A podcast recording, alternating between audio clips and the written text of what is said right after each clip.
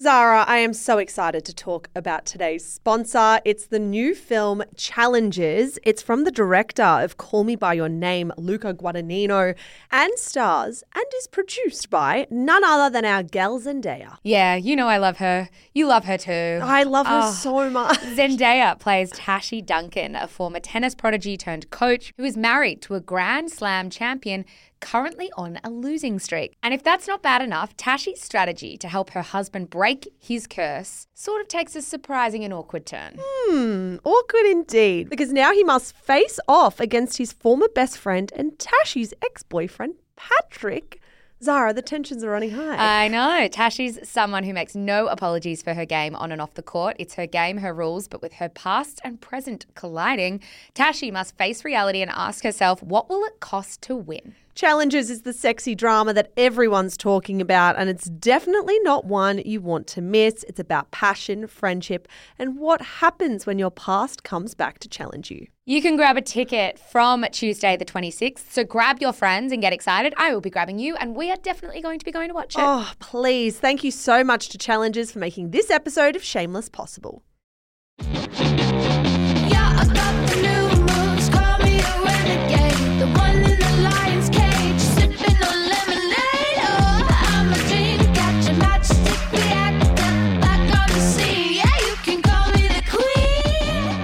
By the time she was 19, Lindsay Lohan was on top of Hollywood. She had more talent and charisma than directors had seen in years. Only sometimes fame, money and attention can be the last thing a young person needs.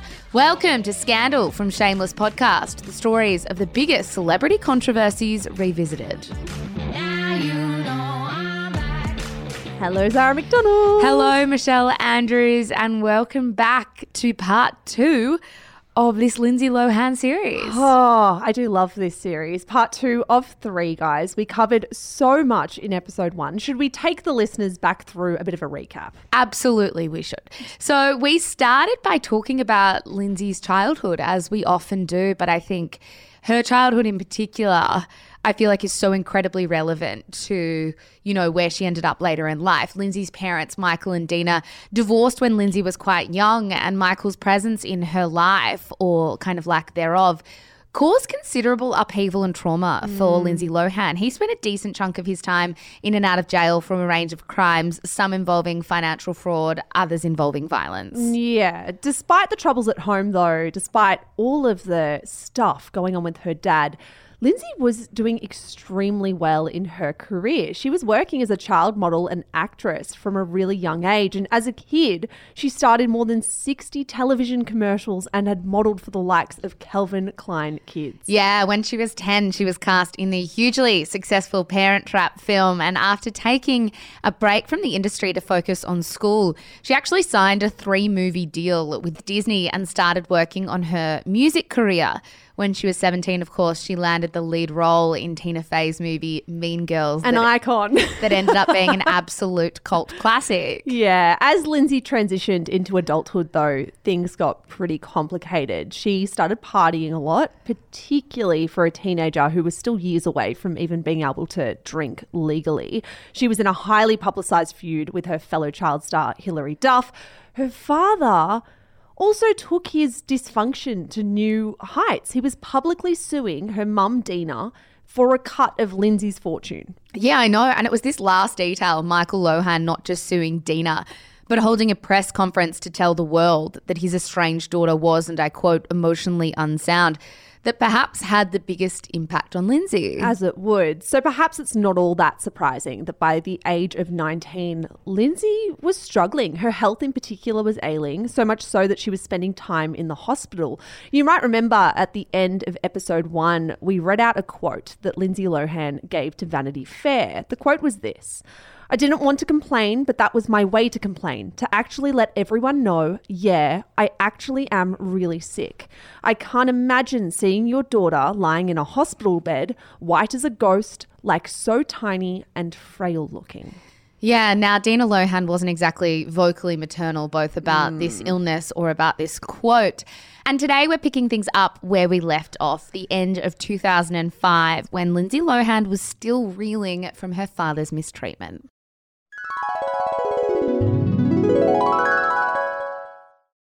right, Zara, given the very public nature of Michael Lohan's criminality and his pleading for the family to do a reality TV show together, perhaps it's no surprise that Lindsay and her team decided she needed to respond to the mess. Like, she needed to weigh in on all of the public drama and do it in a way that served her career at the same time. Yes, exactly. And so on October 18, 2005, Lindsay released the song Confessions of a Broken Heart. It was a song she wrote as an open letter to her dad. Here are some of the lyrics. And I wear all your old clothes, your polo sweater. I dream of another you, the one who would never, never leave me alone, to pick up the pieces, a daddy to hold me. That's what I needed. Vanity Fair actually went along to the shooting of this music video. And of that experience, they wrote, the set is a replica of Lindsay's middle-class house in Merrick, Long Island. Lindsay's bedroom is pink with pictures of puppies on the walls. The Lohan parents, played by actors, shriek at each other. Dad clocks mum in the face. Meanwhile, the younger daughter, played by Lindsay's real-life younger sister, Allie, a stick-thin 12-year-old, blocks her ears and coils up in terror. Lindsay, playing herself in a bejeweled Monique Lehillier gown, crashes about the bedroom, singing and sobbing into the camera. Now, later, Lindsay told the journalist in between drags of her cigarette, it's a therapy. It's like the best acting that I've ever been able to do is in this video. I freak out and just kind of go with it and create my own scene. It's offensive and I want it to be. I'm saying, Dad is what I needed. I was seeking your comfort and I didn't have it. Yeah.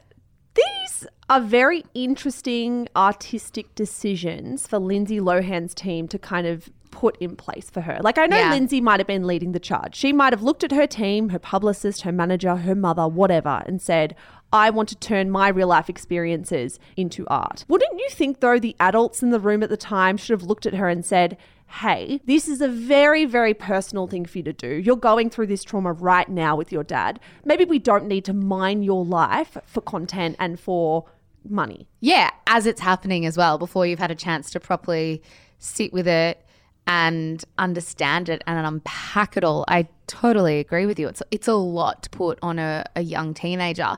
Now, her father actually responded to Lindsay's song through an open letter that was published in Vanity Fair. It read, not a day goes by that I don't think about the words to your song. They have been reminders to me to examine my conscience and reevaluate my life. Lots of re-examining would need to be done. Yes, exactly. Now, this leads us kind of to the next part of this conversation, which was during the mid-noughties, the media was downright obsessed with tracking Lindsay Lohan's weight. What I want to do before we jump into this conversation is put a trigger warning in here because we will be talking about Lindsay Lohan's eating disorder. And if that is triggering for you, please call the Butterfly Foundation on 1800 33 4673. If you don't want to listen to this bit, you can skip ahead about 3.5 minutes. But as we have said in a lot of these episodes about young women who grew up in this time-ish, every fluctuation on the scales for Lindsay Lohan seemed to constitute news. What is bizarre to read back on is how the media kind of poked and prodded her about her weight and how clearly you can see its effect in her replies. Yeah, for instance, Teen Vogue once asked Lindsay about her slim figure in 2005 and she responded, suddenly you can fit into more. Things look better and that feels good. But compared to a lot of actresses my age, I'm actually overweight. W Magazine also asked Lindsay about her weight around this time, to which she responded, people lose weight when they grow up. They lose their baby fat. But, you know, I'm around girls, even in the movies, that are like, I don't feel good. I just ate a lot. I'm going to go throw up. Like at the Vanity Fair shoot of all the young stars, no one ate. I was going straight to the pasta and all the other girls were eating salad. And I'm the one who people say that about. This kind of like constant speculation and surveillance of women's bodies really did make the women themselves turn on each other. Yes. Like point the finger and go, well, if you want to talk about my weight and my eating disorder, let me tell you about all the other women I was in this photo shoot with. Absolutely, because the media was pitting them against each other to start. Now, only in an interview with Vanity Fair at the beginning of 2006, Lindsay confirmed that, yes, she had been battling an eating disorder at that time. The magazine began by commenting, "Lindsay has put on a few pounds and now looks normal thin," before diving into quotes from Lindsay about her struggle with bulimia the year prior. She told the magazine, "I was making myself sick." Now, it turns out, Mish, that SNL alumni Tina Fey, Amy Poehler and producer Lorne Michaels were crucial in helping her get better. Yeah, she told the magazine, "They sat me down literally before I was going to do the show and they said, you need to take care of yourself. We care about you too much and we've seen too many people do this and you're talented." And I just started bawling. I knew I had a problem and I couldn't admit it. She continued, "You have to learn for yourself and you have to hit rock bottom sometimes to get yourself back up to the top." I think again on this point, the writer observed the kind of coldness or hostility that radiated from Lindsay's mum, Dina, because this is what her quote was on Lindsay's struggle with her body image. "It happens to people in different periods of their life," says Dina, again exasperated. "She took it a little too far maybe and pulled back quickly and is fine. I don't see it as what the press made it out to be. It was definitely more magnified and I think it even made Lindsay think it was even more magnified. She was 19 looking at it. I'm 43 looking at it going, no, it wasn't as bad as it looked. They took one really bad picture somehow and they're probably not even her arms in that picture." What is going on here? I cannot wrap my head around having a teenage daughter, and of course the obvious, I've never been a mum, but I cannot imagine having my daughter tell a magazine, "Yeah, I really struggled with this and three people in the industry really pulled me out and thank God they did because I hit rock bottom." And then having my mum speak to the same journalist and say she's being a bit melodramatic essentially. That's the absolutely reading between lines. Absolutely. She's 19, she's being dramatic. This happens to everyone. Who cares? It's really, really odd. Oh. It's like I think Dina is centering herself in all of this and assuming that anything that happens to Lindsay might be a reflection on her parenting. So instead of sort of enveloping Lindsay, at least publicly, with the kind of acknowledgement that things are hard, she just operates in this kind of circle of denial. She stonewalls everything. Yeah. It's so icy cold. It's confronting. Yeah, it's really, really odd. Now, by 2006, there were rumblings in the press that everything was about to come to a head for then 19-year-old Lindsay Lohan. I mean, we know over the last kind of episode-ish, we've been talking about the slow downfall of Lindsay and how the press started to turn on her. Her partying seemed to become public, but it hadn't really properly come to a head yet. How is this passage from the New York Times, though, in May 2006? "What if you took someone with Britney Spears' unfailing wrong instincts about her image, tossed in a dollop of Meryl Streep's talent and gave her flowing red hair that morphed on a moment's notice to deepest black or fairest blonde? You'd end up with a pretty good facsimile of Lindsay Lohan, whose tabloid-ready partying and shining on-screen talent seem headed for a collision, a crash bigger than the one last year that damaged the Mercedes she was driving, and that, she said, was caused by paparazzi." What's curious is that despite the clear issues going on in Lindsay's life, there is an unmistakable respect for her and her talent in the press's reporting. At least highbrow press absolutely adored Lindsay Lohan. If anything, they seemed really nervous. Journalists were really nervous that Lindsay Lohan was about to throw away her brilliant talent. The New York Times piece went on, "The swirling tabloid rumors are dangerous because she is no Paris Hilton, famous for being famous. Her situation is more like that of Colin Farrell, a fine actor who has worked with directors like Terrence Malick, yet is best known for drinking and womanizing." What a weird comparison to Colin Farrell, but yeah. Anyway.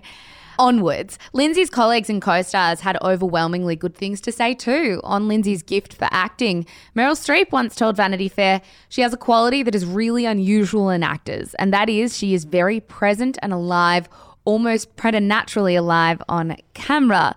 Culture writer Karen James also praised Lindsay for her choice of upcoming projects too. She said, "She has certainly chosen her next projects well, including the high-profile Georgia Rule, a dark comedy directed by Gary Marshall in which she plays a woman sent by her mother, Felicity Huffman, to stay with her grandmother, Jane Fonda." Let's talk about Georgia Rule for a bit, because this was seen as a huge deal for Lindsay's career. It was seen as another step in what was the right direction when it came to Lindsay repositioning herself as an adult actress as opposed to a Disney child star. Only there was a massive problem on the horizon, because it was on the set of filming that movie, Georgia Rule, that Lindsay's reputation took a massive tumble. In fact, just 2 months after that New York Times piece worried about what Lindsay's partying might do to her career. Headlines about Lindsay not really rocking up on the set of Georgia Rule started appearing everywhere. Yeah, and the reason for that was because a letter that the then 70-year-old movie exec James G. Robinson, who was the chief executive of the production company that was making Georgia Rule, was leaked to the tabloid website Smoking Gun. Now, he wrote this letter to Lindsay and it is absolutely scathing. We're going to read it in full because I think it's worth hearing what we heard back then about Lindsay and her behaviour on set. All right, we all ready? Yeah. It's dated July 26, 2006. Dear Lindsay, since the commencement of principal photography of Georgia Rule, you have frequently failed to arrive on time to the set. Today, you did not show for work all day. I am now told you don't plan to come to work tomorrow because you are, and I quote, not feeling well. You and your representatives have told us that your various late arrivals and absences from the set have been the result of illness. Today, we're told it was heat exhaustion. We are well aware that your ongoing all-night heavy partying is the real reason for your so-called exhaustion. We refuse to accept bogus excuses for your behaviour. To date, your actions on Georgia Rule have been discourteous, irresponsible and unprofessional. You have acted like a spoiled child and in doing so have alienated many of your co-workers and endangered the quality of this picture. Moreover, your actions have resulted in hundreds of thousands of dollars in damage. We will not tolerate these actions any further. If you do not honour your production commitments, including your scheduled call time for tomorrow and any call times thereafter, we will hold you personally accountable. This means that in addition to pursuing full monetary damages, we will take such other action as we deem necessary to preserve the integrity of the Georgia Rule production, as well as Morgan Creek's financial interests. I urge you to take this letter seriously and conduct yourself professionally. Signed, sincerely, James G. Robinson, CEO, Morgan Creek Productions. What a letter. It's pretty scathing, truthfully. And things must have been as bad as very, very, very bad. Yes. For them to not only send this, but to decide that leaking it was also one of the only options that they had. I mean, I don't think it's ridiculous to assume that someone on set thought that maybe this letter wasn't going to be enough and that they had to make it public in order to get this film over the line. Whether or not I agree with that course of action, I guess, is a different conversation entirely, but it really did confirm what a lot of people had been wondering at this time, which was Lindsay was spending more time partying than working. Yeah, it's not really surprising it got leaked either. There are 8 different people who aren't Lindsay CC'd on this letter as well. So I'm guessing it was a fax or an email, whatever. If you are already opening this up to 10 people and those 10 people send it to 2 people, it snowballs, right? Within the space of 24 hours, so many people probably had their hands on this email. It's not surprising that the Smoking Gun got their hands on it as well. James Robinson, that CEO, was later questioned about his decision to write that letter by CBS News. He responded, Lindsay missed a day of work without telling anybody, and you have a whole crew and cast standing around, plus the cost of $500,000 a day lost. The letter served its purpose, and she's a great actress. I wrote a letter to her that I rewrote 6 times, and I basically said, let's knock it off, get to work. I'm not going to put up with it. And she was fine. She came to work every day after that. Yeah, now perhaps as a surprise to no one, Georgia Rule did not thrive under these conditions. I think you'd think with the likes of Jane Fonda, Felicity Huffman and of course Lindsay Lohan, the film would be a commercial success if not a critical one, but it did fail on both counts. It made a measly $25 million at the box office and scored a terrible 19% on Rotten Tomatoes. So it's kind of the least of Lindsay's worries at this point because she has a whole lot more worries coming in the next few years, but we're going to get to them right after the break.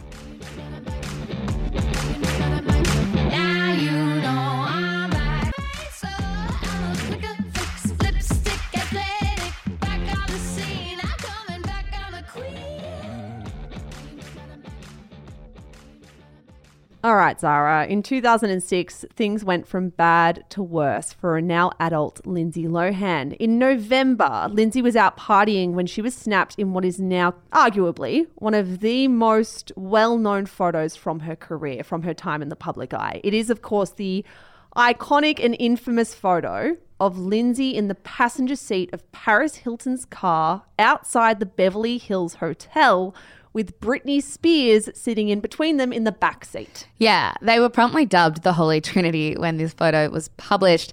And these were the three wild party girls of the early 2000s. And being in this picture and in the vicinity of both Paris Hilton and Britney Spears didn't do great things for Lohan's reputation. No. That is for sure. The New York Post published this article at the time.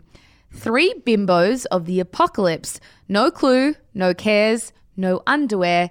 Meet the party posse of the year. Wow. That no clue, no cares, no underwear. It's something. It's gross. Mm. Interestingly, Paris Hilton actually recently told the story of how that photo came to be, and it kind of puts an interesting spin on what we now know is a very iconic photo. Mm. On an episode of her podcast last year, she said, "That was a night that Britney and I went out, and we were at the Beverly Hills Hotel at our friend's party, and we decided to leave to go home. We were walking to the car and all of a sudden got swarmed by tons of paparazzi. Just as we were walking to the car, that's when Lindsay came up. It was kind of awkward because we were having some drama at the time." Paris said that she and Britney kind of were getting into the car and a pap asked her about a video that was circulating in which Lindsay Lohan claimed Paris Hilton hit her. Here's Paris Hilton's quote on that years later. "At that moment, I saw Lindsay walking towards us and I said, 'Why don't you just ask her?' And Lindsay said, 'No, Paris would never hit me. I've known her since I'm 15. It was basically just not admitting what she did. It was quite awkward, you know, to be asked that question. And it was just weird how the whole thing happened." Paris went on, "All of a sudden I looked over and Lindsay's in my car. We weren't getting along, so I was polite. It was really hard to just even get out of there because I couldn't see just with all the cameras." It's so funny because looking back on this photo, I just assumed that all these gals were good friends. They'd been out clubbing together, yeah, and the rest of it. But for it to be kind of a lucky chance, do we believe that though? No, I do. I think it's such a weird, you know, when you hear stories that seem so unusual, it's like you can't make that up. It almost makes them more believable because it's like, well, for why? Like, why would Paris make that up? That's such a bizarre story. Especially now, like years on. Yeah, for sure. Now, and then 20-year-old Lindsay's health really started to deteriorate around this time.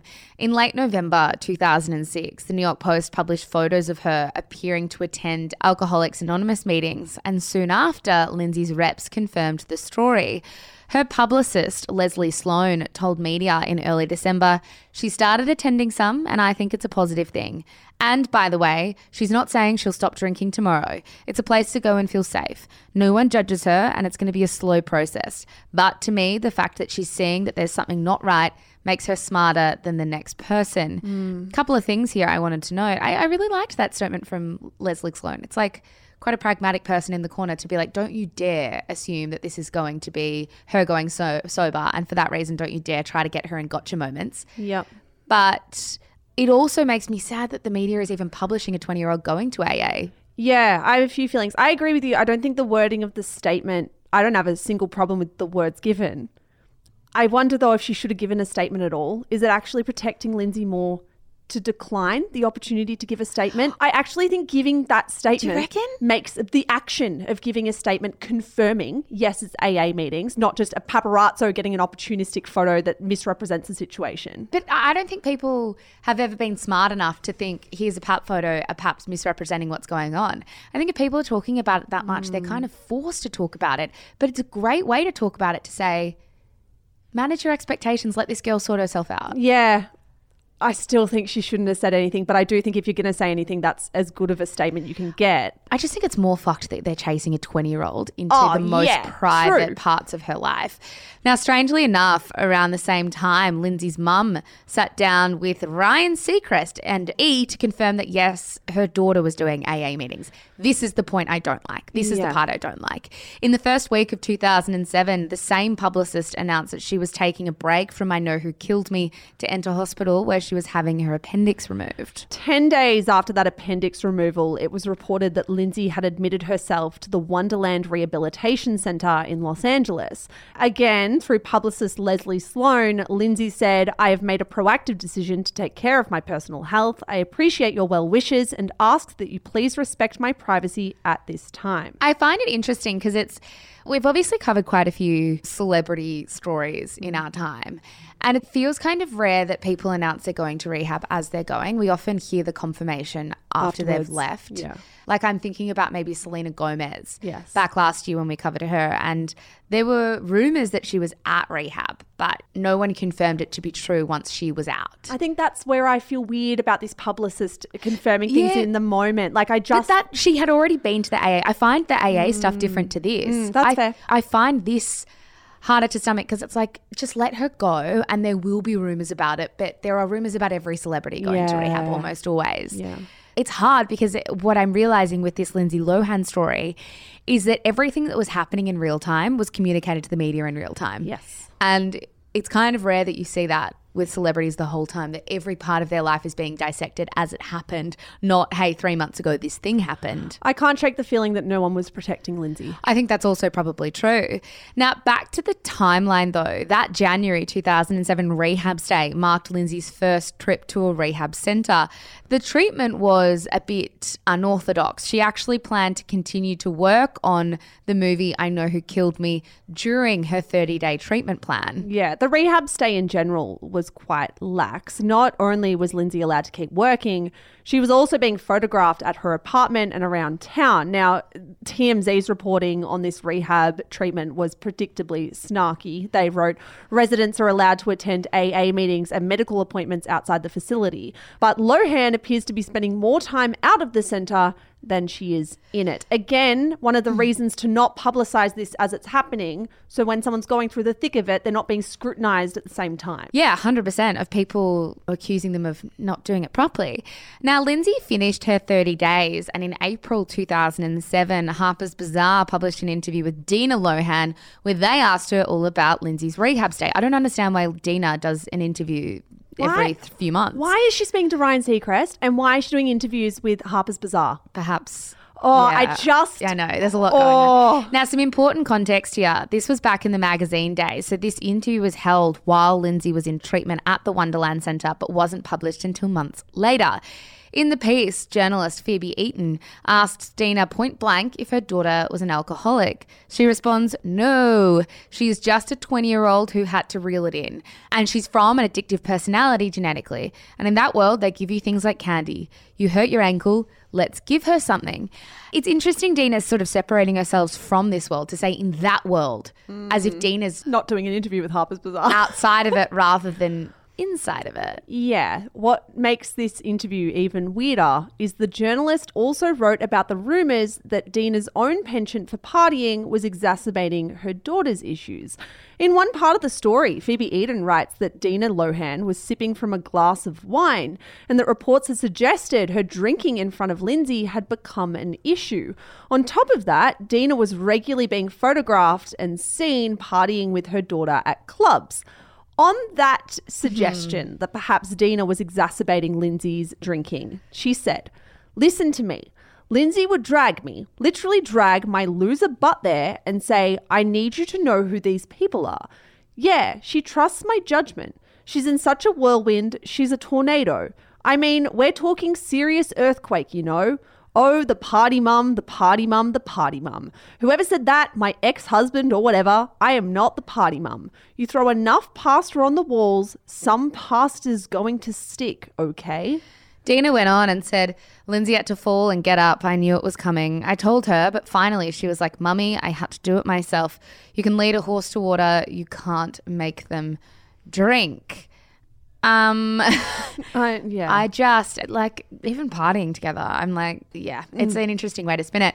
Now, you're probably not alone for asking the question of whether it was Dina that actually wanted to be famous, because journalist Phoebe Eaton raises it too in this Harper's piece, writing in the piece that Dina was pitching various ops to Oprah Winfrey's network for, and I quote, a second shot at fame. Things got worse from here. In the first week of May 2007, some photos or some like still images were taken from a video of Lindsay allegedly using cocaine. Now, these stills were printed in Britain's News of the World newspaper. The newspaper reported that Lindsay took part in, and I quote, a marathon cocaine binge in a bathroom at a Hollywood club just 20 days after her stint at the Wonderland Rehab Centre.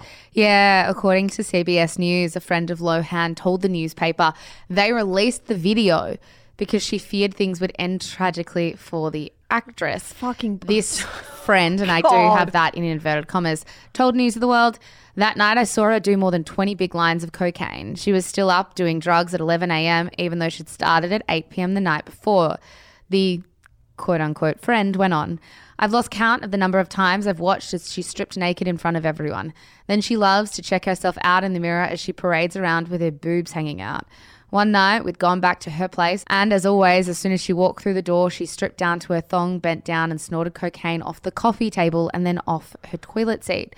That's why I'm showing this video, so the world can know what Lindsay's been doing and she can't lie about it to herself or anyone else. If you're concerned about the well-being of your friend, I reckon an interview like this is going to do more damage than anything she's doing behind the scenes. Yeah. How much money did this friend pocket from News of the World? It's so bad. Those quotes make me feel sick about the fact that someone in her orbit would even give them. It would make you so paranoid. It would make you so completely paranoid and cynical about the people in your life. Why wouldn't you be? What? You don't trust anyone. And why would you trust anyone if this is how they're treating you? Especially when you spend half your life escaping the paparazzi. You know they're going to try and get you. You then finally get behind closed doors with your inner circle, and that inner circle takes stories about you to the newspaper to make a quick buck but try and sell it to the world as concern. Yes, it's such faux concern. Bigger than faux concern, I don't even have a word for it.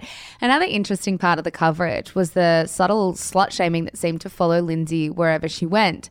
The likes of MTV reported that in that video obtained by News of the World, Lindsay spoke of her famous sexual conquests, including the likes of James Blunt, Jude Law, Callum Best, Joaquin Phoenix, Jared Leto and James Franco. MTV also reported that Lindsay had slept with Puerto Rican director Benicio del Toro, writing really ill in their story. Yeah, so on top of everything else, we've got some wild slut-shaming going on at the same time. And also, she has slept with all those men.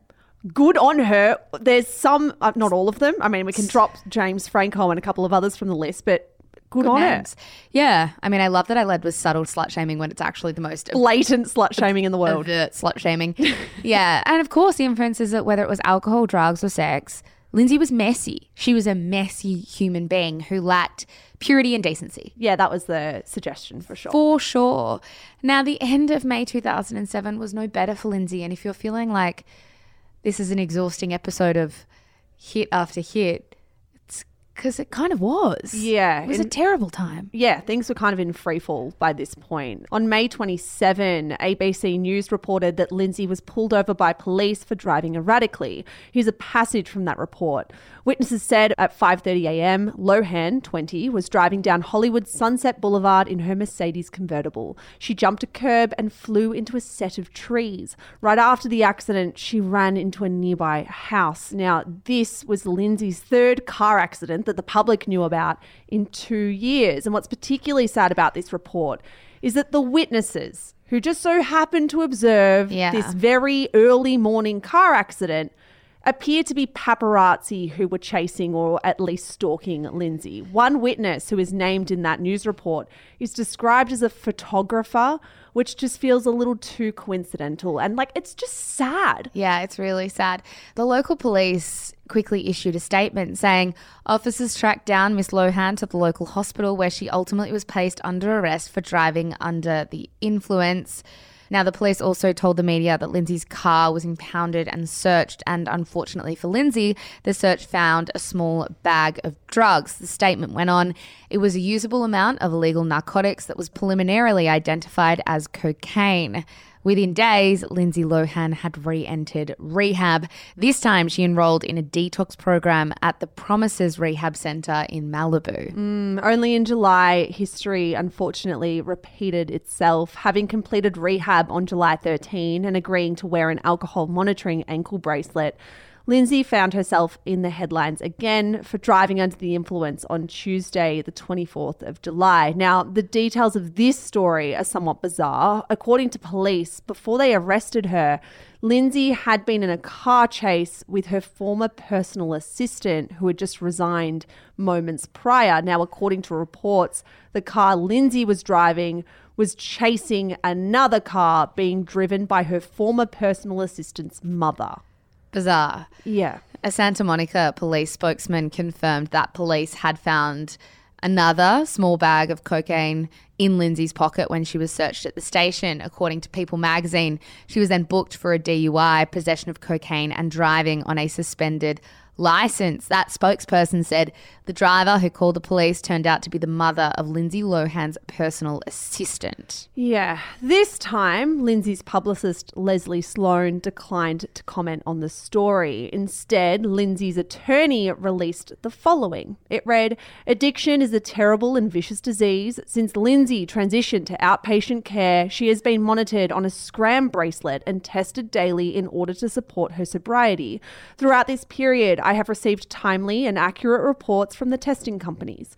Unfortunately, late yesterday, I was informed that Lindsay had relapsed. That bracelet has now been removed. She is safe, out of custody, and presently receiving medical care."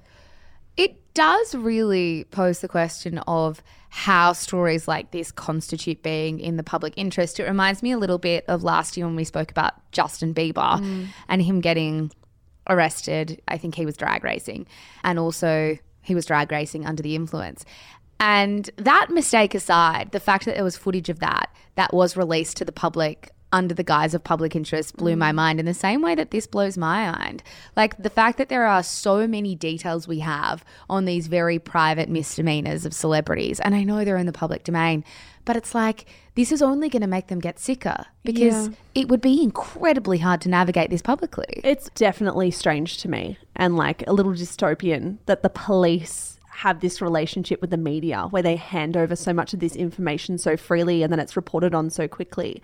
I know the inverse, the other side of the coin is, if there's a lack of transparency from law enforcement, do people who have a lot of power get away with terrible things? But I think that's quite flattening to only consider that side of the coin. I think we're not really talking about stories where anyone has been harmed. I think if someone was injured in this story, if someone was hurt, then absolutely let's talk about it, because that celebrity needs to be held accountable and people need to know about that. In a story that really does, in my opinion anyway, the listeners might disagree, come down to someone's addiction and mental health crisis, do the police really have to speak to the media? Do we really have to know and report on it in real time? Well, it's just the way that they do it, selling it as a public service, that kind of annoys me, because it's like, at least be honest about what you're doing. Yeah. Like, you might want your 15 minutes of fame too.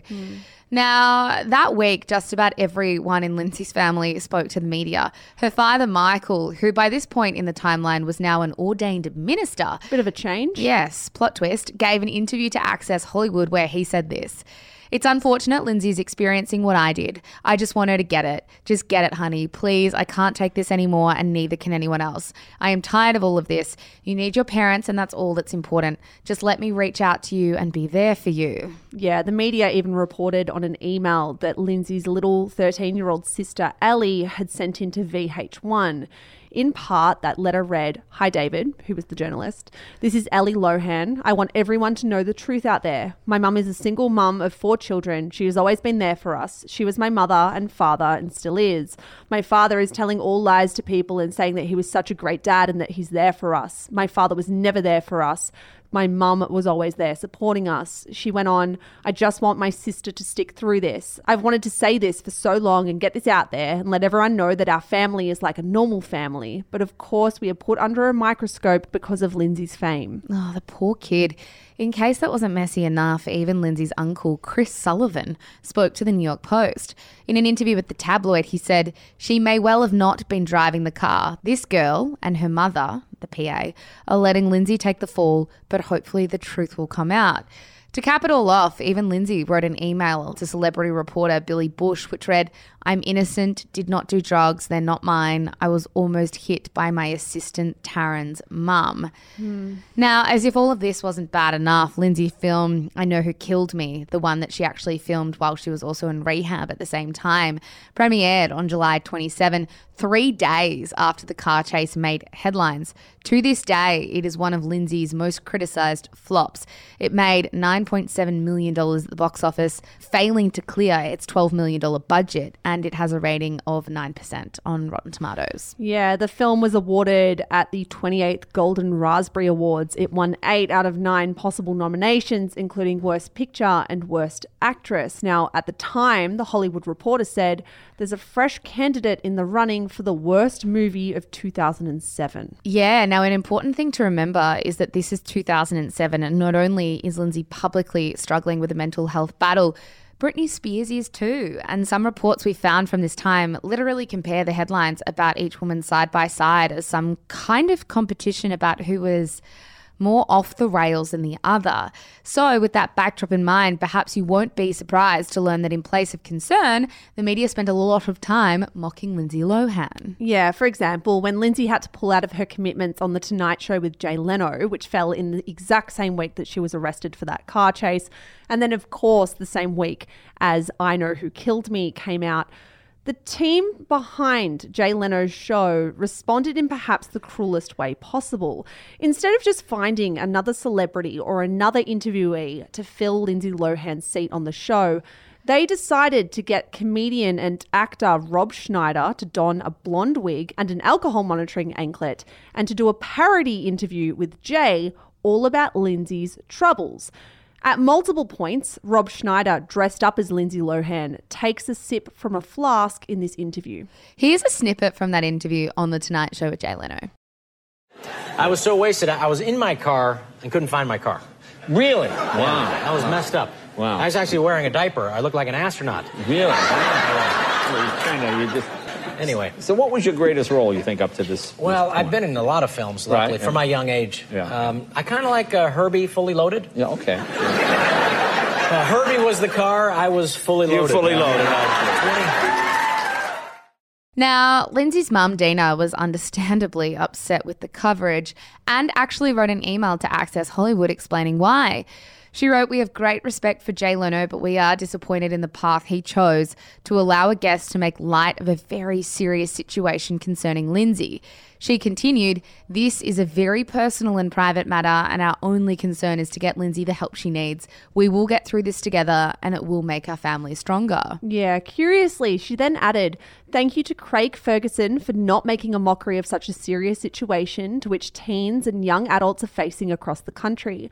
Our thoughts and prayers go out to all families who have seen a family member go through tough times." Now, if the name Craig Ferguson isn't familiar to you, he was Jay Leno's rival late-night show host at the time. Now, funnily enough, Craig was applauded when the Free Britney story took off a couple of years ago, as he did seem to be the only kind of late-night show host in the US at the time who didn't mock women like Lindsay and Britney for going through mental health challenges. I will say Craig Ferguson is not perfect. We are not sitting here saying he's like the messiah of all opinions. Yes. In this particular instance, with this particular thread of young women battling addiction, battling mental health crises in the public eye, Craig Ferguson seemed to be the only guy getting it right. Yeah, back in 2007, Craig Ferguson himself was celebrating 15 years of sobriety, and that experience with addiction seemed to guide him in his coverage of these kinds of stories. Now, another public figure with similar experiences, Robert Downey Jr., spoke to Entertainment Weekly in the wake of Lindsay's troubles. He said at the time, "It is ridiculous how different things are than they were 10 years ago. Nowadays, the leap from instant stardom to instant bad boy or girl is so quick. It's a real challenge to reconcile your own process of becoming an adult with the temptation of celebrity." In the same piece, the film executive spoke on the condition of anonymity and said Lindsay had the world at her feet, and right now she'd have to pay a studio to get her into a movie. In August of 2007, reports circulated that Lindsay had been admitted to the Cirque Lodge Drug and Alcohol Treatment Center in Utah. Come that September, a New York-based rehabilitation centre called the Canterbury Institute was literally using Lindsay's misfortune for advertising. They were running a full-page newspaper ad in 2007 that read in huge letters, "Don't die, Lindsay." In small print below, they gave details about their new 3 to 5 day outpatient treatment. Yes, you have that right. The Canterbury Institute was using massive newspapers around the country to run this ad about their treatment centre that Lindsay had no experience with, nothing to do with, and they ran it all under the massive headline, "Don't Die, Lindsay." You just can't fathom how terrible the world was to her during this time. It's unspeakable. It's so much worse than I remembered as well. I mean, I know I was really, really young at the time, but all you ever remember from this time is a vibe, like a feeling or a vibe. But when you spell out the details of how awful the world was to her throughout this time, it's like, this is why it probably took her so long to get better, because we didn't let her get better. And just when you think things couldn't get worse for Lindsay Lohan, on November 15, 2007, she found herself in a jail cell. And I think you could call it rock bottom, though she kind of had referenced rock bottom a few times already. And as the saying goes, when you hit rock bottom, the only way to go is up. Wouldn't be an easy or straightforward climb back up for Lindsay Lohan. In fact, the story of the next 15 years of her life is really one of the most complicated stories we've told on Scandal. It took us a long time to put together, Mish, because it's filled with legal drama, addiction, brushes with the law, violence, and viral videos. Yeah, but guys, at the end of the next episode, you will hear the story of a woman who found herself again and who seems to be climbing back up, which is so exciting to see. We will tell you that story, the story of Lindsay Lohan's partial, at least, redemption on next week's episode of Scandal. Yeah, guys, thank you so much for listening. This 3-part series was researched by Michelle and I. If you want to come and see photos of this time, including that iconic Holy Trinity photo of Paris Hilton and Britney Spears and Lindsay Lohan together, come and find us on Instagram at Shameless Podcast. Yeah, bye guys.